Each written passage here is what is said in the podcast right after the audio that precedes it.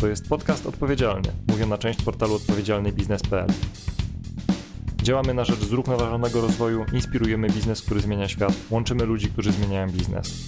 To wszystko na naszych podcastach dostępnych na stronie odpowiedzialnybiznes.pl ukośnik podcast oraz w serwisach SoundCloud, Spotify, Google Podcast, YouTube oraz poprzez kanał RSS.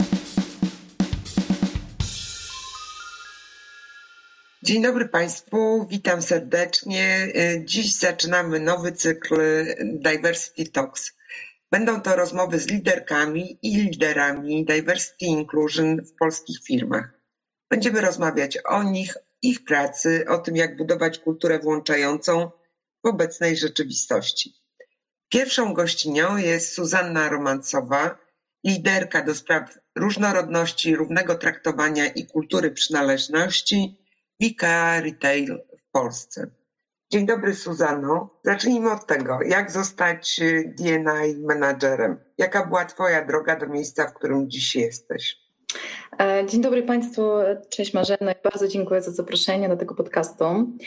E, zacznij od razu od, od, od tego pytania, jak zostać DNI menedżerem, liderem, liderką. Osobiście uważam, że DNI liderką można się tylko urodzić, szczerze mówiąc, ponieważ e, nigdy nie jest to przypadkowy człowiek na tym stanowisku i w to mocno wierzę, że musisz mieć do tego predyspozycję, musisz mieć bardzo specyficzną pasję oraz energię do tworzenia zmiany. E, więc tutaj, tutaj jednak e, talent, tak bym to nazwała, odgrywa olbrzymią rolę. Ale oczywiście, e, jeżeli ta pasja i predyspozycja jest, to można się rozwijać w tym obszarze. W moim przypadku moja droga ku temu stanowisku może nie była do końca taka oczywista, jednak retrospektywnie patrząc, wszystko się pięknie połączyło się. I tak naprawdę się zaczęło od momentu mojego urodzenia w bardzo wielokulturowej, wieloreligijnej, wielojęzykowej rodzinie. To tak naprawdę w większym stopniu uwarunkowało e, moją, moją drogę też później zawodową. E, tak krótko mówiąc, zaczęłam e, od tego, że poszłam na studia stosunków międzynarodowych, ponieważ wierzyłam, że da się wszystko zmienić na świecie i każdy z nas odgrywa tą rolę. Więc studiowałam stosunki międzynarodowe, uczestniczyłam w wielu różnych organizacjach, byłam taką bardzo aktywną aktywistką, bym tak to nazwała. E, później, później właśnie zaczęłam swoją drogę w biznesie od sprzedaży i sprzedawałam e, samoloty między innymi, oprogramowania, też, też miałam takie doświadczenia i wtedy tak naprawdę pracując w tych różnych branżach, z jednej strony widziałam, że to jest taki moja chęć zdobycia różnorodnego doświadczenia, zrozumienia tego, jak w ogóle biznes funkcjonuje, z jednej strony. Z drugiej strony cały czas byłam jedyną kobietą w tych branżach. Nigdy mi się nie zdarzyło mieć klienta innej płci niż męskiej tym. I to było też niesamowite. To trudne branże, wiesz, gdyby to były kosmetyki, no to pewnie inaczej by wyglądali twoi klienci, klientki. No widzisz, taki los po prostu. Musiałam, musiałam zdobyć takie doświadczenie.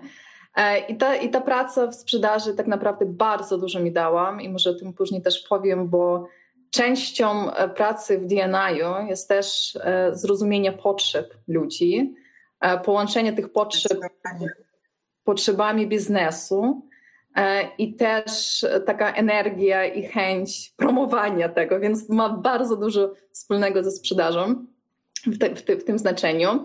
No i póki pracowałam w tej sprzedaży, to założyłam taką organizację dla studentów, ponieważ byłam wtedy, jeszcze wiele, wiele lat temu, jedyną prawie e, studentką e, na uczelni z zagranicy, więc widziałam wszystkie te potrzeby, wątpliwości, wyzwania, które mają studenci międzynarodowi, więc chciałam im pomagać. I przez kolejne, pracując w różnych firmach, też prowadziłam tą, tą działalność dodatkową e, i pomagałam nie tylko w, podczas studiów, ale też w integracji, w adaptacji studentów. Kiedyś miała akademik swój też dla studentów, więc to było też piękne takie doświadczenie i spotkanie się z wieloma kulturami i patrzenie też przez pryzmat polskiego społeczeństwa w tym, jak pomagamy się włączyć ludziom e, o różnym pochodzeniu. E, więc to było też ciekawe doświadczenie Później poszłam jeszcze na jedne studia biznesowe, Później e, poszłam na psychologię. No właśnie, bo myślę, że dla większości osób e, kojarzysz się e, z wykształceniem takim psychologicznym, więc myślę, że to niespodzianka, co dzisiaj powiedziałaś. No właśnie, właśnie widzisz, to, to jest taka nieoczywista droga, która się mhm. połączyłam i właśnie studia psychologiczne bardzo mi też pomogli, bo z jednej strony potrzebowałam na tym etapie takiej trochę głębokości wiedzy tych różnych procesów, bo z jednej strony widziałam wszystkie wyzwania, z którymi się spotyka różnorodność, tak ogólnie mówiąc. Z drugiej strony miałam tą perspektywę biznesową, pracując e, z różnymi, różnymi firmami, a z trzeciej perspektywy też widziałam, że nie ma tego jeszcze rozwiązania na rynku. I wtedy jeszcze, to było z 5 lat, 6 temu, pojęcie diversity and inclusion e, nie było tak bardzo dobrze rozwinięte. E, więc studiując psychologię, też zaczęłam e, robić taki projekt badawczy dla firm w obszarze różnorodności i tak właśnie zaczęłam współpracę z, z biznesem w tym obszarze i później się spotkałam z IKEA i jestem no właśnie. No. Bo ja tak ze zdziwieniem stwierdziłam, że jesteś w IKEA chyba dwa lata, prawda? Tak, tak, dwa lata. Dwa lata no właśnie, a wydaje się jakbyś była zawsze, także E, no, też świadczy o Twojej aktywności, o tym, jak bardzo, jak dużo robisz. I... No właśnie, a na czym e, w IKEA polega e, Twoja praca? No bo tak jak czyta się na LinkedInie, no to widać dwa takie obszary, ten zarządczy, czyli wyrażanie strategii, integracja we wszystkich funkcjach biznesowych, no i taki operacyjny, współpraca z siecią DNI, NGOsy, szkolenia, organizacja Diversity Days. Jakbyś mogła powiedzieć, y, co na przykład konkretnie znaczy wspieranie integracji DNI y, w reklamie, w komunikacji, no w działalności biznesowej oczywiście. Tak. Moja praca WK generalnie polega, ma trzy filary. Pierwszy to jest biznes, o którym wspomniałeś i to wszystkie procesy biznesowe, strategiczne, E, takie bardzo dobrze mierzalne. Z drugiej strony to są ludzi, to ten drugi filar i wszystko, co dotyczy komunikacji, szkoleń, budowania świadomości, promowania kultury włączania i, i, i właśnie wsparcie ludzi w tej zmianie. To jest ten drugi obszar bardzo, bardzo ważny. A trzeci to też jest e, społeczeństwo i cała ta komunikacja zewnętrzna, e, którą wspieram i, też, też bardzo aktywnie w to się angażuję, ponieważ to, co robimy wewnętrznie, ma olbrzymie znaczenie i wpływ też na nasze otoczenie. E, I nie możemy się tym nie dzielić, więc to są te trzy główne filary.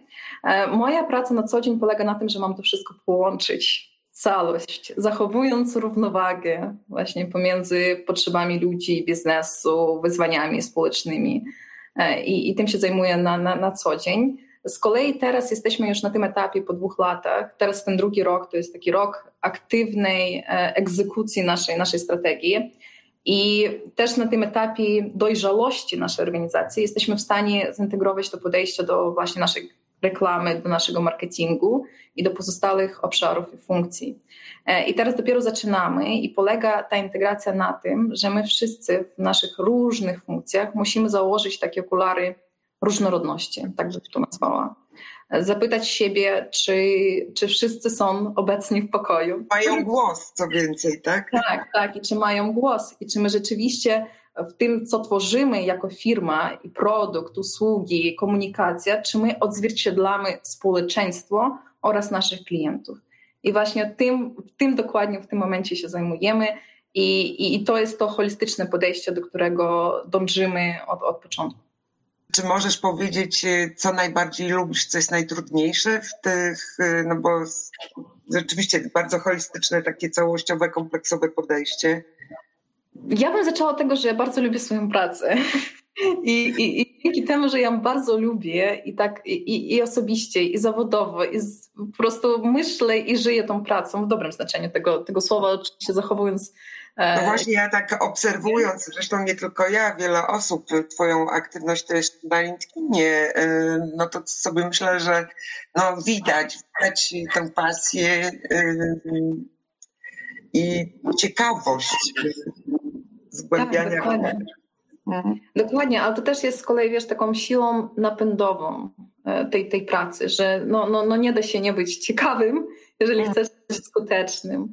I, I to, że ja tak też, wiesz, prywatnie z tego, z tego, z tej historii, którą ci na początku powiedziałam, jest z tym tematem powiązana i też widzę, jak skutecznie udaje nam się to realizować i, po, i połączyć. To wszystko daje taką energię, daje jeszcze dodatkową motywację. E, I to nie są, to nie są łatwe rzeczy do, do, do, do, do zrobienia, do wdrożenia, jednak dzięki tej energii, tej pasji nie są oni trudne, bym tak powiedziała, nie są niemożliwe. Zajmują więcej czasu, czasami e, bardziej o, to, o, o, jakieś niektóre działania się bardziej martwisz. Różne, różne absolutnie są etapy i, i, i okresy. Jednak też warto pamiętać o tym, że, że wprowadzasz zmiany, a zmiana nigdy, nigdy nie jest łatwa, bo wszyscy chcemy postępu, nikt nie chce zmiany, prawda? To więc, prawda. Więc z jednej strony to jest wyzwanie, ale też naprawdę jestem zafascynowana tym obszarem i, i myślę, że to też pomaga mojej organizacji. No właśnie, mówiłaś o zmianie ten, o ostatnim roku. No, ten rok był wyjątkowy zupełnie. E, zwłaszcza jeszcze biorąc pod uwagę taki różnorodny charakter y, pracy no bo to jest praca w fabrykach, sklepach, biurach, y, Często prowadząc y, te spotkania, rozmowy na temat różnorodności, jakby odnosimy się do tego jednego elementu, tego co zmienił ubiegły rok, czyli pandemia pracy biurowej. Tak. Natomiast no, y, niewiele osób bierze pod uwagę, że praca w biurach to jest tylko tam statystycznie w Polsce około 20%. Dwoje, dwóch na y, dziesięciu Polaków pracuje y, w biurze. Jak więc z tej perspektywy pandemii zmieniła się Twoja praca, jak zmieniła się Wasza organizacja? E, bardzo dobrze to podkreśliłeś odnośnie e, tego procentu, ponieważ u nas e, prace biurowe i pracownicy biurowe to, to, to są niecałe 10% wszystkich mhm. pracowników IKEA, więc praca w sklepach tak naprawdę jest najważniejsza. Każda praca jest ważna oczywiście, mhm. ale, ale dla nas takim, na czym się skupiamy i, i co chcemy najbardziej wesprzeć w tym, tym okresie, to jest właśnie nasz, są nasi pracownicy w sklepach. I dla nich oczywiście absolutnie to był czas i jest nadal czas wyzwań, trudności, ale też rozwoju. I myślę, że dla nas, jako dla firmy COVID i w ogóle cały ten rok, zmienił wszystko, ale zarazem nie zmienił nic, ponieważ teraz widzimy, i ja też osobiście mam na co dzień to, to, to, to doświadczenie i taką też refleksję, że nasze wartości, te wartości, którymi, którymi żyjemy, o których tak dużo mówimy i które są naprawdę prawdziwe i żywe, e, to oni nam pomagają tym, aby nie tylko zachować tą stabilność e, w pracy, bo, bo, bo jesteśmy odpowiedzialnym pracodawcą, jesteśmy też firmą, która, która e, jest na czele tego rynku, więc stabilność dla nas jest bardzo ważna, ale z kolei też pomaga, pomagają nam te wartości w tym, aby szukać lepszych rozwiązań. A moja rola polega na tym, aby pracowników i pracownic naszych wspierać w tym, w tym, w tym okresie. I z jednej strony moja praca w ciągu ostatniego roku e, się zmieniła, ale bardziej na plus, ja bym powiedziała. Tak nie, to, to jest takie paradoksalne, ponieważ wcześniej e, było trudniej wytłumaczyć, dlaczego ten obszar jest tak ważny. A teraz wszyscy to czujemy. Niezależnie od tego, czy, czy, czy, jaką przesłankę różnorodności reprezentujesz, wiele z nas to są rodzice na przykład, tak, którzy muszą teraz e, szukać tą równowagi i się mierzyć z tym wyzwaniem e, zachowania równowagi. E, wiele z nas też są w różnych etapach swojego życia, w różnych grupach wiekowych i każdy z nas ma wyzwania z tym związane. I też widzimy przez pryzmat tego doświadczenia, że ten dobrostan, e, zaangażowanie, włączanie, dobre relacje z przełożonym w firmie, która opiera swoje działania na wartościach, są kluczowe. Więc e, paradoksalnie ten okres mi bardzo pomógł w tym, aby jeszcze bardziej wesprzeć temat różnorodności i włączania. Z kolei to też rok ogromnych, olbrzymich wyzwań dla naszych pracowników. No i ja się staram swojej perspektywy, wszyscy my staramy się maksymalnie e, wspierać i tworzyć te, te warunki włączające i przyjazne. E, no właśnie, tak e, często w tych analizach, podsumowaniach e, pandemii mówi się o tym, że pandemia odczarowała tę ludzką część biznesu, ludzką twarz biznesu. To, że jesteśmy słabi też, tak? I, I dała prawo też do tego, żeby pokazywać swoją ludzką część, to, że mamy rodziny, że mamy czasem tak. gorszy nastrój, więc to rzeczywiście można powiedzieć jest plus tej, tej trudnej sytuacji, ale też tak jak właśnie powiedziałaś, Y, pokazała dobitnie, jak ważne są te rozwiązania włączające, równościowe. Mhm. Tutaj właśnie chciałabym Cię też spytać o to, no bo y, IKA no, ma wspaniałe wskaźniki dotyczące równości płci w zakresie wynagrodzeń, obecności kobiet na stanowiskach zarządczych. Po raz kolejny kobieta jest szefową y, IKA w Polsce. Jako jedna z pierwszych organizacji od stycznia ubiegłego roku wprowadziliście dodatkowy płatny czterotygodniowy urlop ojcowski. E, więc e, chciałabym spytać, jak w tych planach, strategii waszej, jakie wyzwania widzicie, e, na przykład w odniesieniu do takich grup jak osoby plus 50, czy osoby z niepełnosprawnościami, które no, też są grupami narażonymi na dyskryminację, na wykluczenie, no szczególnie w tej sytuacji, która jest obecnie. E, myślę, że odpowiedzią na, na, na Twoje pytanie jest strategia i to mhm. strategiczne, aby, aby na tym się opierać nasze działanie i to oczywiście robimy. Teraz, jak wcześniej wspomniałam, jesteśmy na tym, e, w tym drugim roku bardziej aktywnych e, działań. I kolejny rok finansowy, który zaczniemy od września tego roku, będzie dotyczył najbardziej e, właśnie tej przesłanki związanej z sprawnością fizyczną psychiczną oraz z narodowościami, ponieważ temat 50 plus to jest temat jeszcze, ten, ten temat, który realizujemy już w tym roku i właśnie za chwilę będziemy o tym bardziej głośno mówić, ponieważ pracujemy nad, nad tym już prawie rok i już to finalizujemy. Więc tak, wiek, e, narodowość, pochodzenie etniczne i sprawność fizyczna i psychiczna będą tymi tematami e, kolejnego roku. I w taki sposób my będziemy też finalizować naszą trzyletnią strategię, ponieważ ten pierwszy rok dotyczy najbardziej obszaru równości płci. W tym roku się skupiamy na włączaniu, jeszcze większym włączaniu osób LGBT oraz y, wieku i kontynuujemy działanie w obszarze równości płci. A ten trzeci rok to, to, to mamy narodowości, pochodzenie etniczne i, sprawność. E, więc w taki, taki sposób, tą trzyletnią strategią e, domykamy te pięć przesłanek różnorodności, które są podstawowe, które definiują naszą tożsamość pierwotną. Jednak to jest i będzie dopiero początek. tak naprawdę, e, że ten, ten, ten fundament uda nam się, mam nadzieję, zbudować i, i jeszcze bardziej zaangażować naszych pracowników i społeczeństwo w, tą, w, tą, w ten proces, w tą zmianę. I dopiero wtedy, po, po skończeniu tej trzyletniej strategii, E, będziemy jeszcze bardziej precyzyjnie, zdeterminowanie e, każdy z tych obszarów rozwijać. Więc to nie jest cel sam w sobie ta strategia. Mhm.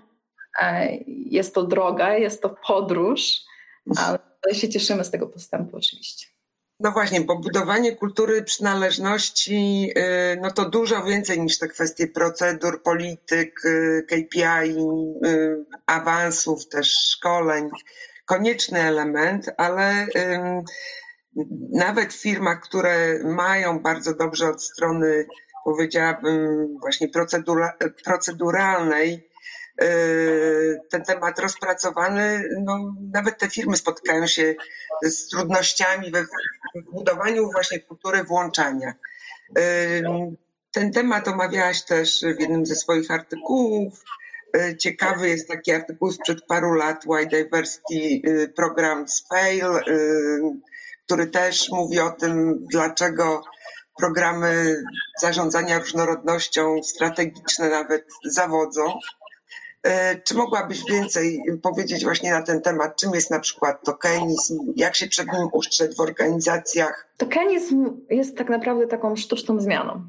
Symboliczne działania które niestety sprawiają, że czujesz, że coś robisz, a w rzeczywistości nie, polepsza się, e, nie polepszają się warunki pracy dla, dla różnorodności i też to, to nie pomaga budować prawdziwie włączającą kulturę pracy.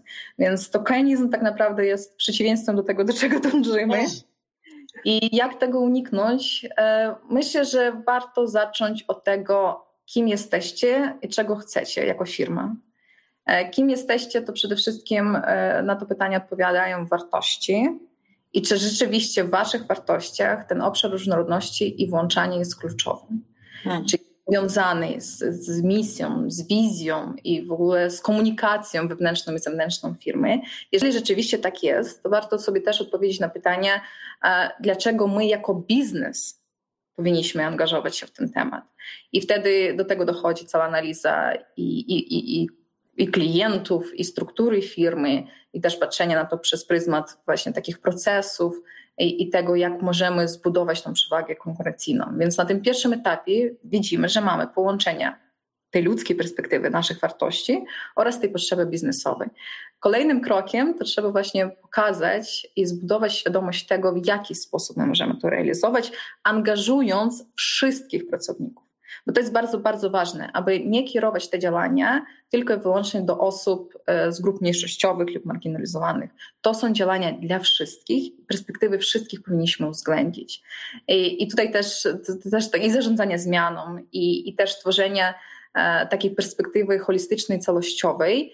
I też bardzo dużo w tym jest o, o zachowaniu równowagi i o połączeniu większości z mniejszością. I nie chcę, chcę tego słowa kompromis, bo właśnie mhm. to chodzi o kompromis. Miły kompromis, właśnie, tak? Tak się to kojarzy. Mhm. Dokładnie, a znalezienie tego, tego wspólnego... Win-win, tak, tak, tak. Mhm. Dokładnie. Właśnie, troszeczkę tutaj y, powiedziałaś o tym, bo chciałam też się ciebie spytać y, o to, y, co poradziłabyś małym organizacjom, na przykład małym organizacjom, ale niekoniecznie organizacjom, które mm, zostały sygnatariuszami karty różnorodności, które dopiero zaczynają świadomie, chciałyby zacząć świadomie zarządzać tym obszarem równości, zarządzania różnorodnością, budowania kultury włączenia. Od tego powinni zacząć. Powiedziałaś o tym, żeby no, przyjrzeć się temu, kim jesteśmy, co jest dla nas ważne, czyli od wartości. E, tak, myślę, że te firmy, które już chcą się angażować e, i rozwijać w swoich organizacjach ten, ten temat, to już mają właściwe wartości, więc tutaj, tutaj mamy spójność. Więc moja, moja rekomendacja byłaby zacząć od tego business case'u dla konkretnej firmy. Tak? Nie ten ogólny, który wszyscy mhm. mamy, tak? a konkretnie dla tej firmy. Jak różnorodność i włączania pomogą mojej firmie być lepszym pracodawcą i też e, lepiej odpowiadać na potrzeby klientów. E, I to jest taki, taki pierwszy krok, i to może być w formie, nie wiem, dokumentu, prezentacji, jednak ten business case musi trafić do wszystkich pracowników w firmie, aby wszyscy pracownicy mieli odpowiedź na pytanie, dlaczego my to teraz robimy. I to był ten pierwszy krok. Drugi krok to jest zrozumienie, gdzie jesteśmy, i jak w tym momencie wygląda sytuacja w firmie. I tutaj właściwą e, drogą jest właśnie takie przeprowadzenie audytu wewnętrznego. Tak? I to mogą być, e, może być zbieranie danych demograficznych oczywiście i też patrzenia przez pryzmat procesu na te dane demograficzne, tak? Czy wszyscy uczestniczą nie wiem, w awansie, w rekrutacji, w rozwoju, od nas odchodzi, jakie to są przesłanki różnorodności, więc taki bardzo dobry, mierzalny, dobrze przeprowadzony audyt, to jest pierwsze. Drugie też e, na tym etapie sprawdzenia, gdzie jesteśmy, e, warto zbadać e, postawy liderów, czy oni w ogóle rozumieją i mają pojęcie o, ty, o tym obszarze i czy my mówimy tym samym językiem, i jak każdy z liderów może wspierać ten, ten obszar. I tutaj też może być przydatnym e, szkolenie złączającego przywództwa, który się opiera bardzo mocno na tą postawę i, i, i osobowość lidera. E, no i trzecim, kolejnym krokiem to jest właśnie ta taka integracja, przyjrzenie wszystkim procesom, systemom i zmiany pod kątem z jednej strony takim systemowym, a z drugiej strony też behawioralnym, w sensie zachowań, języka, hmm edukacji, budowania świadomości.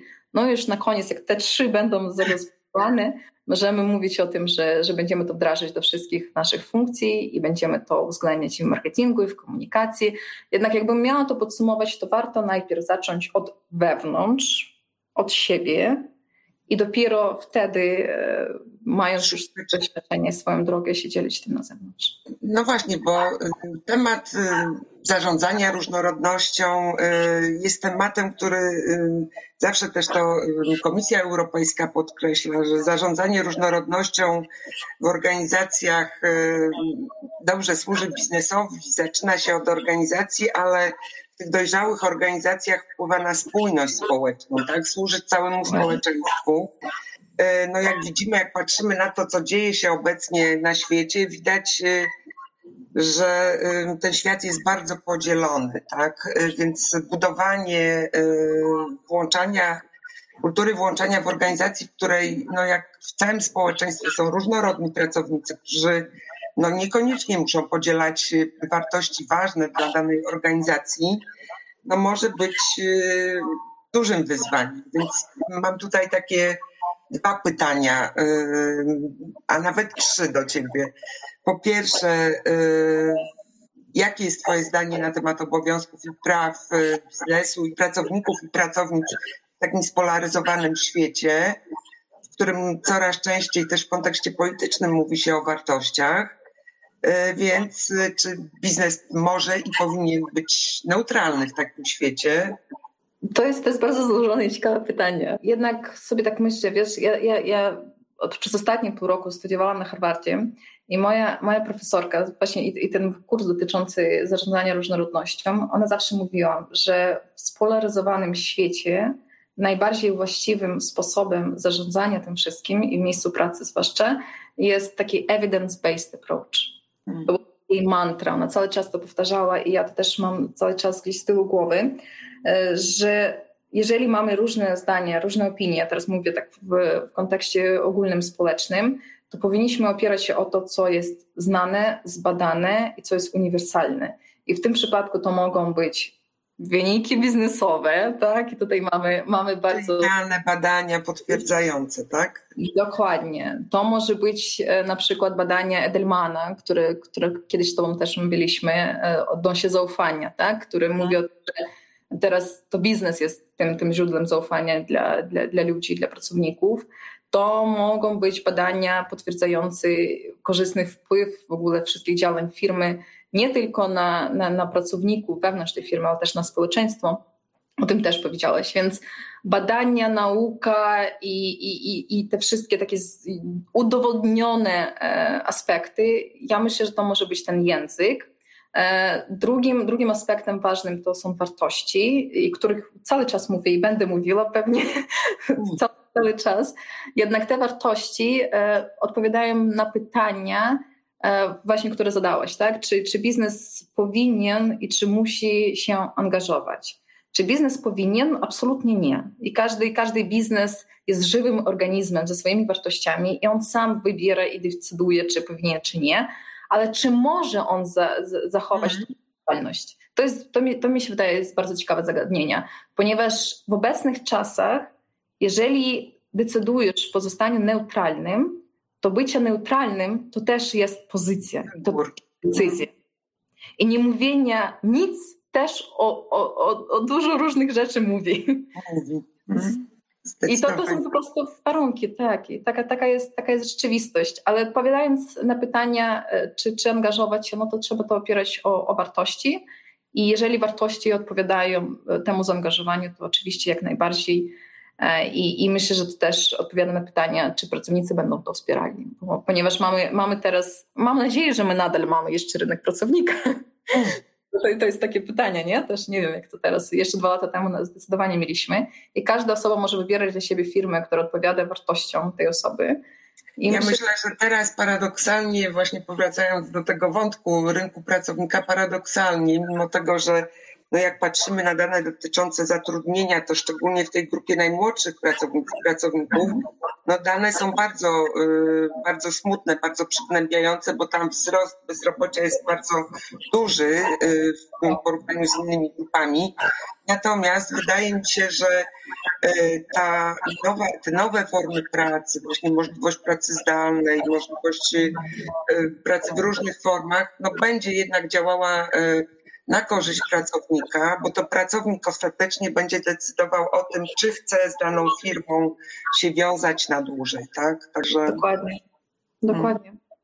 Dokładnie, więc... No właśnie, tak, y, bo jeszcze chciałabym Cię spytać tutaj od tej strony y, y, Twojej wiedzy psychologicznej, tutaj do tej wiedzy sięgnąć, bo mówisz właśnie o tych evidence-based approach, czy tylko, że jak się patrzy na fakty, tak, fakty na przykład dotyczące Y, kobiet, bo to jest ta, ta grupa największa, w sumie nawet y, można powiedzieć, że mniejszościowa, no bo w wielu krajach większościowa, tak, narażona na dyskryminację. Y, badania prowadzone od wielu lat pokazują związek z innowacyjnością, z lepszymi wynikami, no można by było długo tu wymieniać, ale też no, często mówi się o tym, że fakty wobec uprzedzeń trudno jest zwalczać uprzedzenia faktami? E, wiesz, ja myślę, że, że kluczem jest konsekwentność. W sensie, że oczywiście w krótszej perspektywie czasowej nam się wydaje, że te fakty nie przemawiają i nie zmieniają nastawień i, i, i podejście. E, jednak ta zmiana, ona jest w toku. I oczywiście, wiesz, my, my ile lat byliśmy w patriarchalnym społeczeństwie? To jest pierwsze pytanie. I mm. ile dążymy do tego, aby być tak. włączającym. I oczywiście, że to wymaga, to wymaga czasu, cierpliwości e, i tej konsekwentności działań. Z drugiej strony też warto pamiętać o tym, że aby nie generalizować, tak? Bo, bo, bo nam się wydaje, że najgłośniej, najgłoś, najgłośniejsze głosy, trochę takie powtórzenie, e, to to są głosy osób, które są przeciwne, tak? Ale jeżeli popatrzymy na dane i na, na badania i w ogóle weźmiemy jakieś miejsce pracy, to zobaczymy, że takich osób, które nie wspierają tej zmiany i, i nadal na przykład e, nie widzą wartości dodanej w zaangażowaniu kobiet na przykład w zarządzie, to, to, to jest niecałe 10%. Ale przez to, że ta grupa 10% jest tak sfrustrowana i tak głośno krzyczy o swoim niezadowoleniu, to nam się wydaje, że tak wszyscy myślą i że tej zmiany nie ma. I nie skupiamy się pozytywnych rzeczach, które naprawdę się wydarzają i wiele, wiele firm, teraz my obecnie w zarządzie mamy 68% kobiet. I ja tak sobie patrzyłam na te 68% i po prostu się śmiechałam, wiesz, bo to jest szczęście i radość, że ta, ten postęp, on, on, on jest.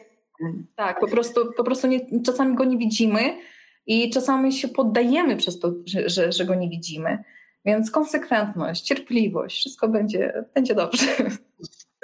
No plus myślę, że rolą pracodawców jest też takie tworzenie mm, bezpiecznej atmosfery do tego, żeby pokazywać te różne, mm, różne podejścia, nawet sprzeczne poglądy, ale też, żeby budować taką otwartość ludzi na, na przyznanie, że bo wszyscy nie jesteśmy wolni od stereotypów, tak? I, i tak mi się wydaje, że, że wówczas jest no, jakby to jest taki mały pierwszy kroczek do tego, żeby ludzie no, mm, wejrzeli w siebie i zobaczyli, aha, no ja tak myślę, może niekoniecznie to jest zgodne z prawdą, tak? z rzeczywistością, z faktami. To super, że o tym powiedziałaś, bo praca z uprzedzeniami jest w ogóle kluczowa. E, jednak ta praca e, nad obszarem, w ogóle w obszarze różnorodności włączenia nie powinna się ograniczyć tylko pracą z uprzedzeniami. To jest dopiero ten, ten pierwszy krok. Bo z jednej strony tak, zrefleksować i się przyznać, że no absolutnie każdy człowiek ma uprzedzenie. To jest, to jest naturalne, nasz mózg tak działa i tego nie możemy zmienić. Ale co możemy zmienić? Możemy zwiększyć naszą świadomość tych uprzedzeń oraz nie pozwalać im wpływać na nasze decyzje, zwłaszcza dotyczące obszaru różnorodności różnorodnych osób. E, I ta świadomość jest mega ważna, jest tym pierwszym krokiem. Jednak też badania mówią, że nawet na przykład po szkoleniu z unconscious bias, z, z uprzedzeń, ten efekt pozostaje na 8 tygodni max. W sensie, że to jest to rozwiązanie, nie? Że musisz cały czas przypominać i swoim pracownikom, i też sobie, że, że, że, że nie jesteś obiektywny i każdy raz musisz o tym, o tym pamiętać, zanim podejmiesz jakąkolwiek decyzję. I u nas na przykład jest taki, mi się wydaje, że to jest dobra praktyka. E, my e, prowadzimy rozmowy oceniające, oczywiście każda firma, i w tych formularzach do rozmowy oceniającej e, dodaliśmy takie zdania, że poczekaj, zanim ocenisz tą drugą osobę, weź oddech, chwilę pauzy i zastanów się, czy co i jak może wpływać na Twoją ocenę. Mhm. Czy ta ocena jest. Taka konkretna wskazówka. Mhm. Tak, tak. I ja, i ja powiem Ci, że te dwa, trzy zdania w tym formularzu to, to nie była żadna rewolucja. Jednak to wprowadziłam y, półtora roku temu i przez ten cały czas, już dwie rozmowy oceniające, y, dostawałam feedback, jakie to było pomocne. I jak to dało właśnie taką, taką możliwość autorefleksji. Więc takie małe rzeczy, małe zmiany, jednak w takim cyklicznym, stałym, w takim sposobie wdrażania i zarządzania jest, jest mega ważne. Chciałabym się jeszcze Ciebie właśnie na koniec spytać, jak Ty dbasz o swój dobrostan, bo mówiłaś o tym dobrostanie pracownic, pracowników, ale no, rozumiem, że no, mimo pasji i tego, że no, ta praca daje Ci dużo satysfakcji, no daje też pewnie, przynosi takie momenty, które mogą być frustrujące, trudne. Jak dbasz o siebie, o swój dobrostan? Co poradziłabyś innym osobom w tych stanowiskach? Tak, to, to jest też bardzo ważne, ważne pytanie i niestety rzadko o tym mówimy. I myślę, że powinniśmy częściej rozmawiać o tym, że ta praca jest wymagająca, jest bardzo trudna, e, zarazem potrzebna i ważna. I ten dobrostan i dbanie o sobie jest w ogóle kluczowe, ponieważ też wierzę w to, że największą taką wartością firmy w obszarze różnorodności i włączania to jest energia lidera, liderki. Bo jak będzie energia, będzie zmiana. Nie będzie energii, nie będzie nic. Więc dbanie o sobie jest ważne. W moim przypadku mi, mi bardzo pomogło i pomaga ta, ta wiedza e, psychologiczna. Ja kiedyś byłam też na, na takich dłuższych e, szkoleniach, warsztatach psychoterapeutycznych i na tych, na tych warsztatach, jak nas się uczyli, jak, jak być dobrym psychoterapeutą, to było mówione, że przede wszystkim musisz zweryfikować swoje oczekiwania, że ty nie jesteś tutaj zbawicielem, kogoś zmieniać, ratować i nie wiem, wprowadzać rewolucję. Musisz być wystarczająco dobrym ekspertem. I, I, co to oznacza wystarczająco dobrym? To oznacza, że zmieniasz procesy, zmieniasz systemy, uh, ulepszasz te, te, te warunki, jednak twoim celem nie jest zmiana ludzi. Tak? I to jest też bardzo ważne, mi się wydaje, w tej, w tej roli aby, aby mieć realne oczekiwania, też patrzeć na swoją organizację przez pryzmat jej dojrzałości, że są niektóre rzeczy, działania, na które po prostu nie jesteśmy jeszcze gotowe. I to jest normalne, że jesteśmy w procesie. Mhm. Więc zrozumienie tego i taka autorefleksja bardzo mi pomaga i też pomaga zachować taki dystans czasami w różnych niektórych wymagających. No właśnie, bo mimo tego, że zaangażowanie i ta energia, która tutaj wielokrotnie padła w naszej rozmowie, są super ważne, no to bardzo ważny jest też ten dystans i powiedzenie sobie czasem właśnie, że to wystarczająco dobrze, to jest okej, okay, tak? Dokładnie, dokładnie. Nie ma miejsca na perfekcjonizm, wiesz? To, to, jest, to jest właśnie nie, nie ten obszar i, ta, i, i nie ma tego stanu idealnego. Znowu mówię o tym, że włączanie to jest podróż, to jest proces, więc jedynym kryterium naszym wspólnym ma być postęp, a nie, a nie jakieś dążenie do ideału, gdzie wszyscy są e, tacy wspierające i, i podziwiające wszystkie wszelkie e, podejścia, wartości, komunikację i tak dalej. Bo to jest normalne, że, że czasami się nie zgadzamy, to jest też normalne, że czasami popełniamy błędy i, I to pomaga nam być lepszymi liderami i, i rzeczywiście zbudować autentycznie różnorodne i włączające miejsce pracy. Bardzo Ci dziękuję, Suzano, za tę ciekawą rozmowę, podzielenie się swoim doświadczeniem osobistym i tym, co robicie y, w IKA Polska. Y, czego Ci życzyć na koniec? Energii. Dzisiaj było dużo energii energii. Energia jest najważniejsza. W takim razie dużo dobrej energii, żeby cię nie opuszczała. Myślę, że to będzie y, wspaniale i wystarczająco dobrze. Dziękuję Ci bardzo. Dziękuję, Dziękuję serdecznie.